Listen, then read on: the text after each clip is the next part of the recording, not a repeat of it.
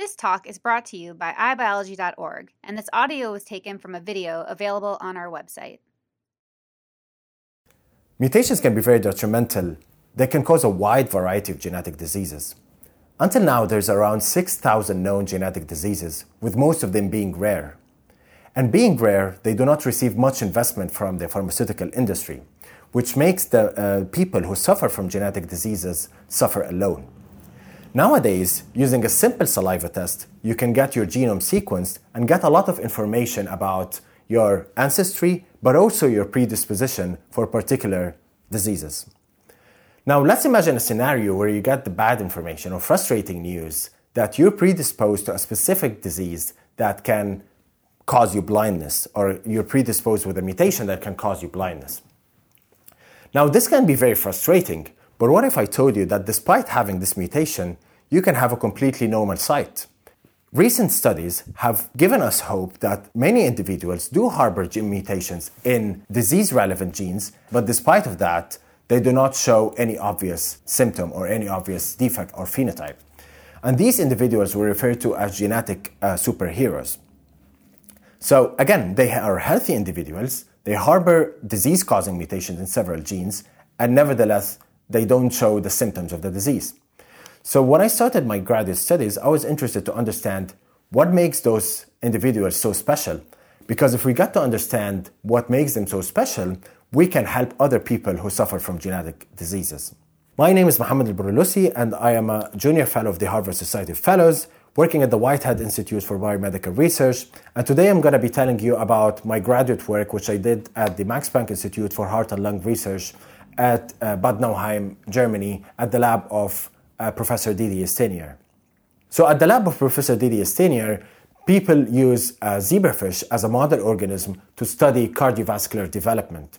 And it's a developmental genetics lab, so people are trying to work on understanding gene function in those processes.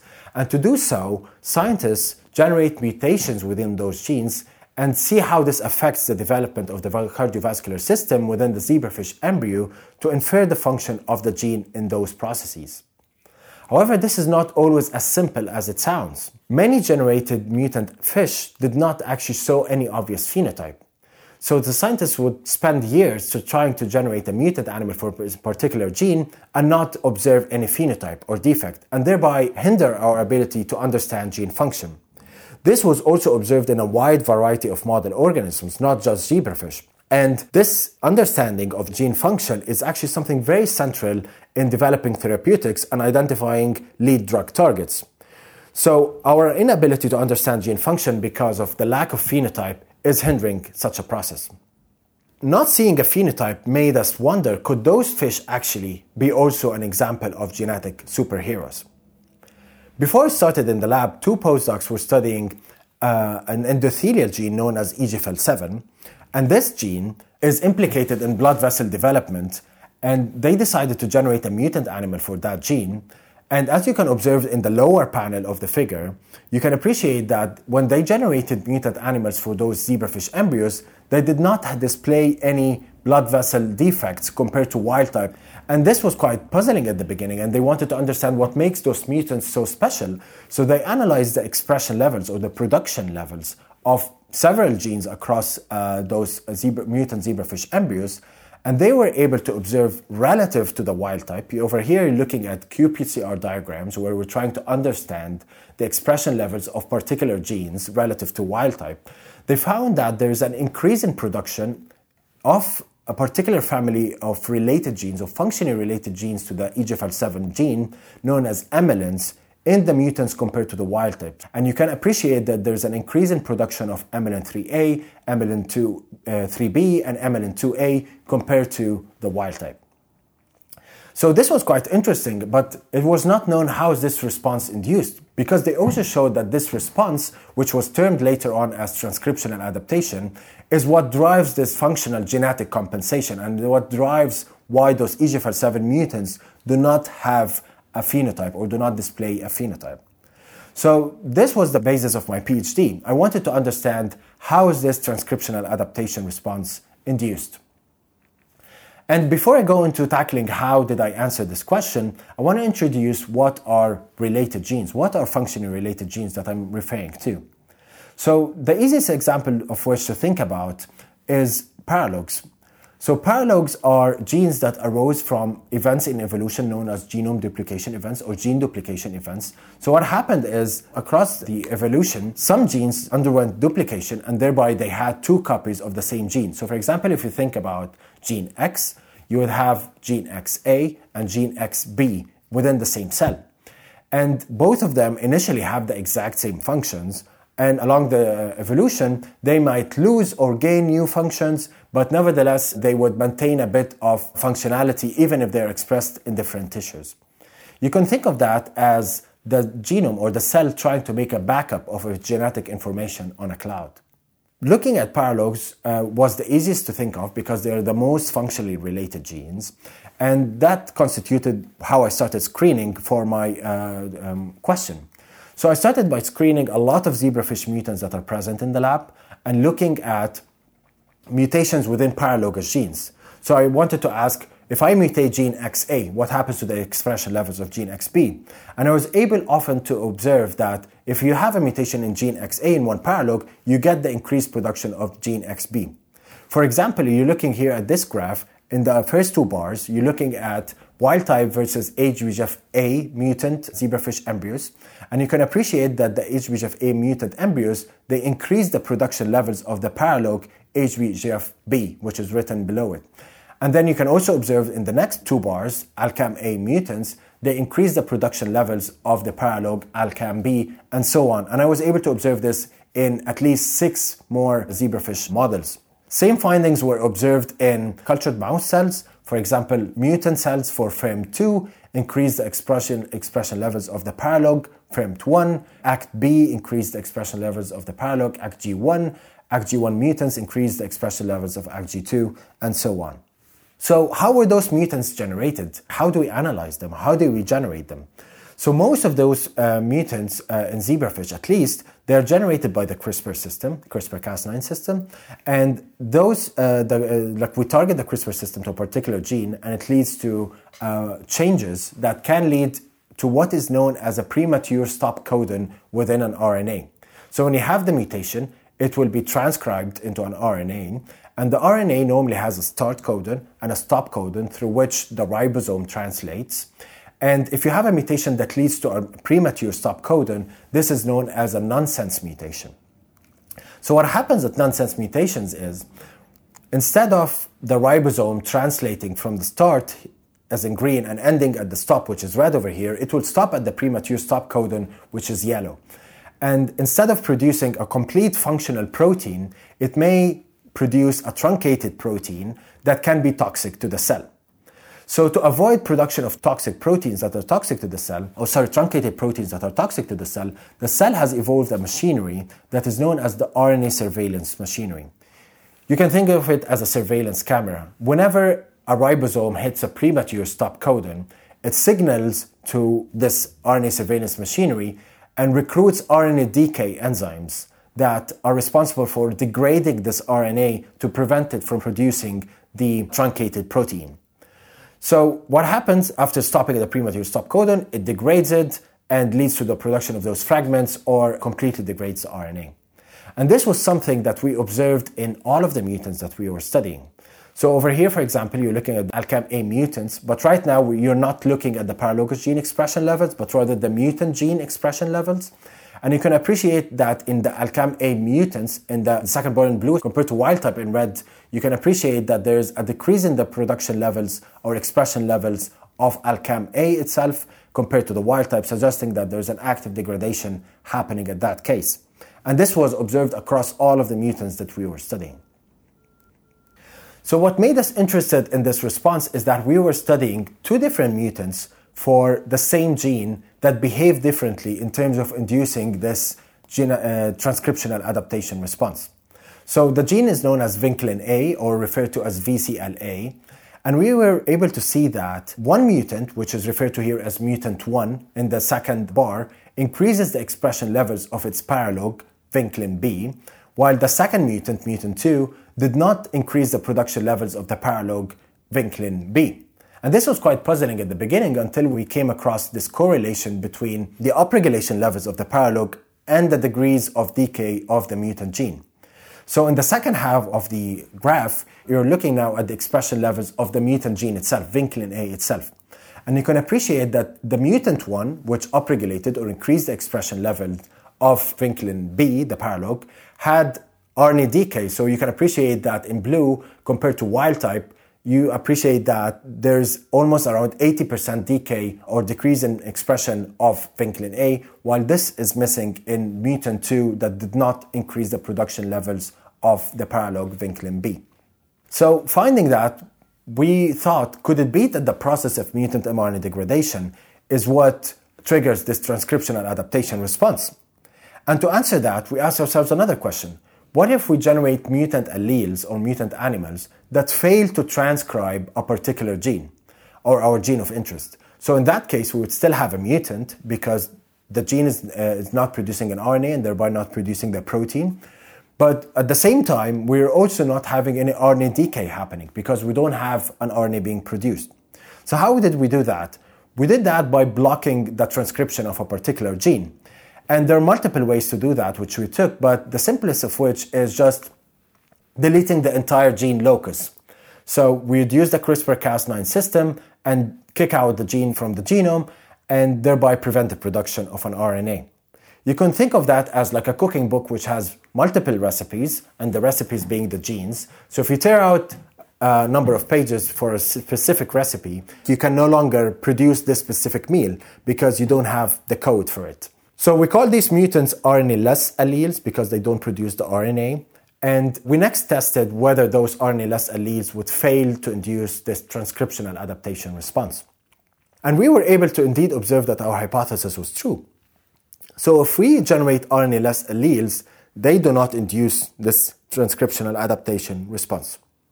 For example, over here, you're looking at one of the RNA-less alleles that we generated for a gene known as HVEGF-A. So we deleted the entire full uh, gene locus, so a full locus deletion for that gene, which does not produce the HVEGF-A mRNA, as you can observe in the uh, first two bars, where you can see that the mutants do not have any production levels of the HVEGF-A gene. And at the same time, those mutants did not increase the production levels of the paralog HVEGF-B, which you can observe in the second uh, uh, half of the, of the graph, unlike the mutants that displayed RNA decay. And we observed this across a lot of RNA-less mutants that we generated and proved that um, if you generate RNA-less mutants, you do not have a transcription adaptation response to being induced. Even more interestingly, we're able to observe stronger phenotypes or stronger defects when we had mutant uh, alleles that do, uh, like those RNA-less mutant alleles. So going back to what I started my talk with about talking about those EGFR7 mutants that previous colleagues in the lab worked on, where they generated the mutant alleles that displayed RNA decay for EGFL7 and found that those mutants display RNA decay but displayed no obvious phenotype compared to wild type in terms of blood vessel development, as you can appreciate in this image.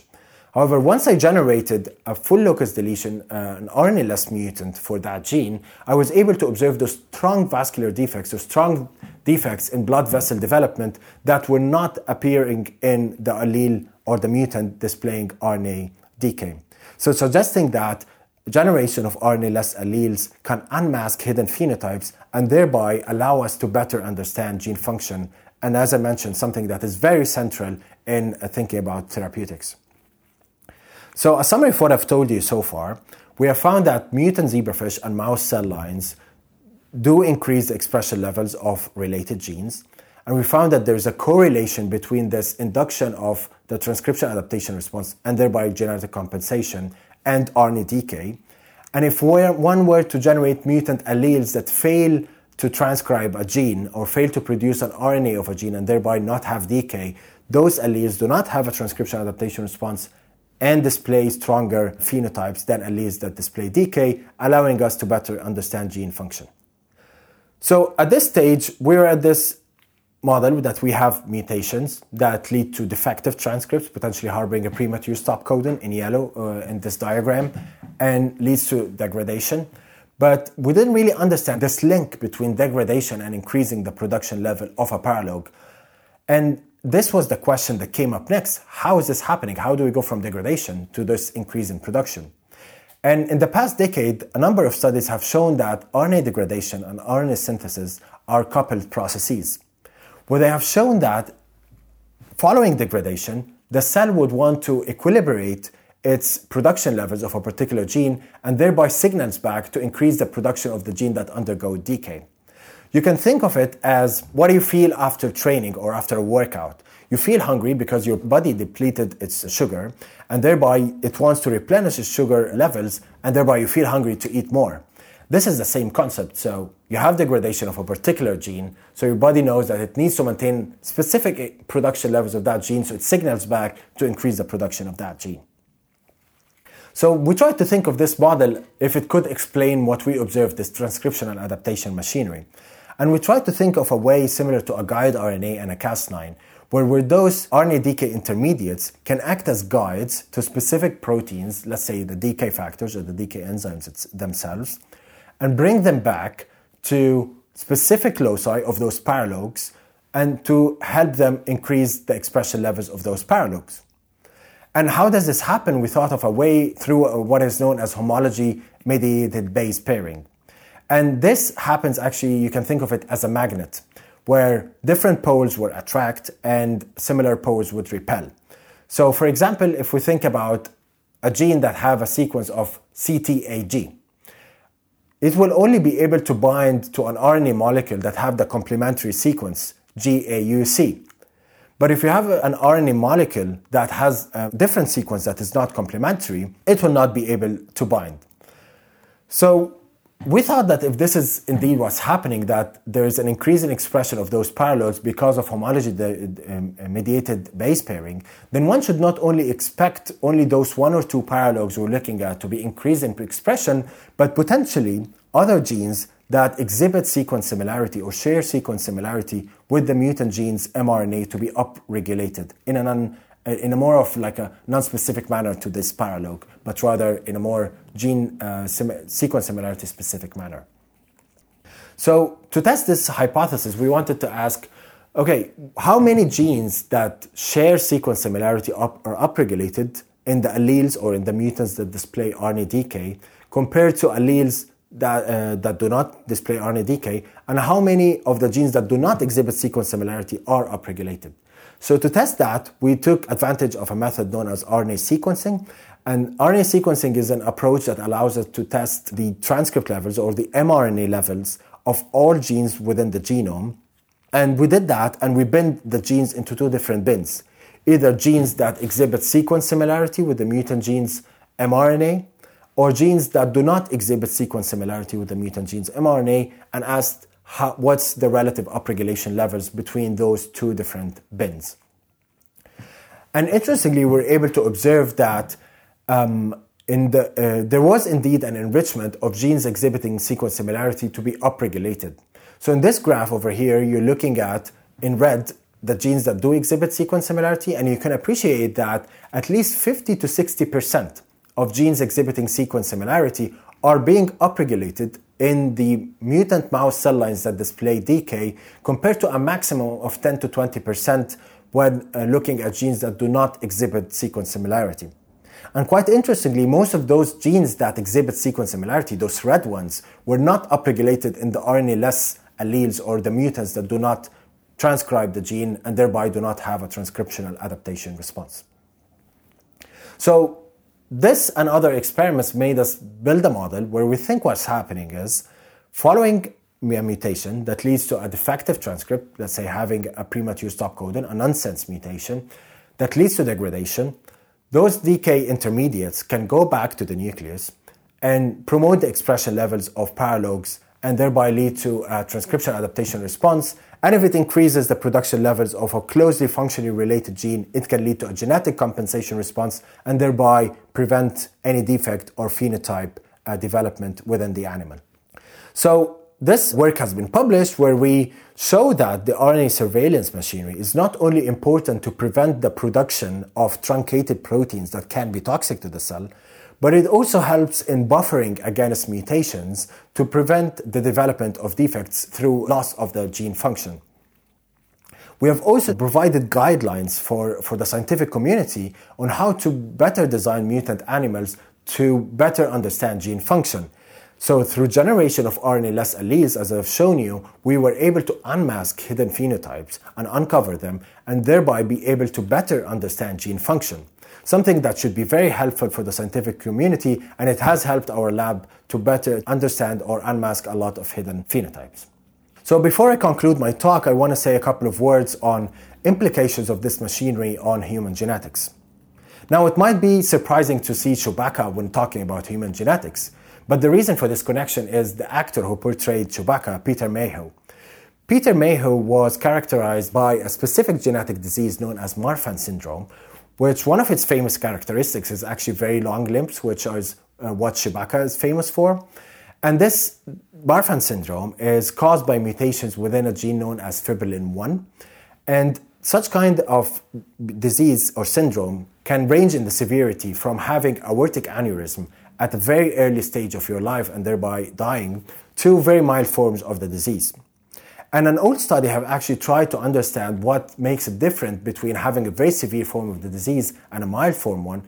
And they were able to see that mutations that lead to strong decay levels of the fibrillin 1 mutant mRNA actually are the ones that lead to the mildest form of the disease. And this went along with other studies that found that mutations that are less likely to cause RNA decay are more common in affected individuals than those that lead to RNA decay.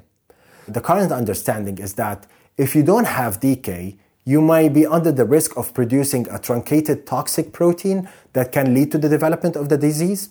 But what we want to investigate in the future, or what we're aiming to look at right now, is whether when you have decay, you have an induction of a transcription adaptation driven compensatory response by increasing the expression level, for example, of a paralog, and thereby contributing to your milder form of the disease or contributing to you being healthy as those genetic superheroes that we talked about at the beginning. So, the bigger hope from this machinery is to try and find a way where we can convert everyone to a genetic superhero. And the question now is could we imagine future therapeutic applications for transcription adaptation? Could we imagine ways where we can enhance the degradation of a particular mRNA and thereby funnel back into this transcription adaptation machinery to increase the production levels of particular paralogs of functionally related genes that can alleviate the symptoms? Or can we think of ways, for example, where we can enhance this translocation of those RNA decay intermediates to the nucleus or other ways that can enhance the machinery in general that would require us first to better understand this machinery in a more detailed way, which is something that we're aiming to do in the coming uh, years. Thank you so much uh, uh, for watching this video.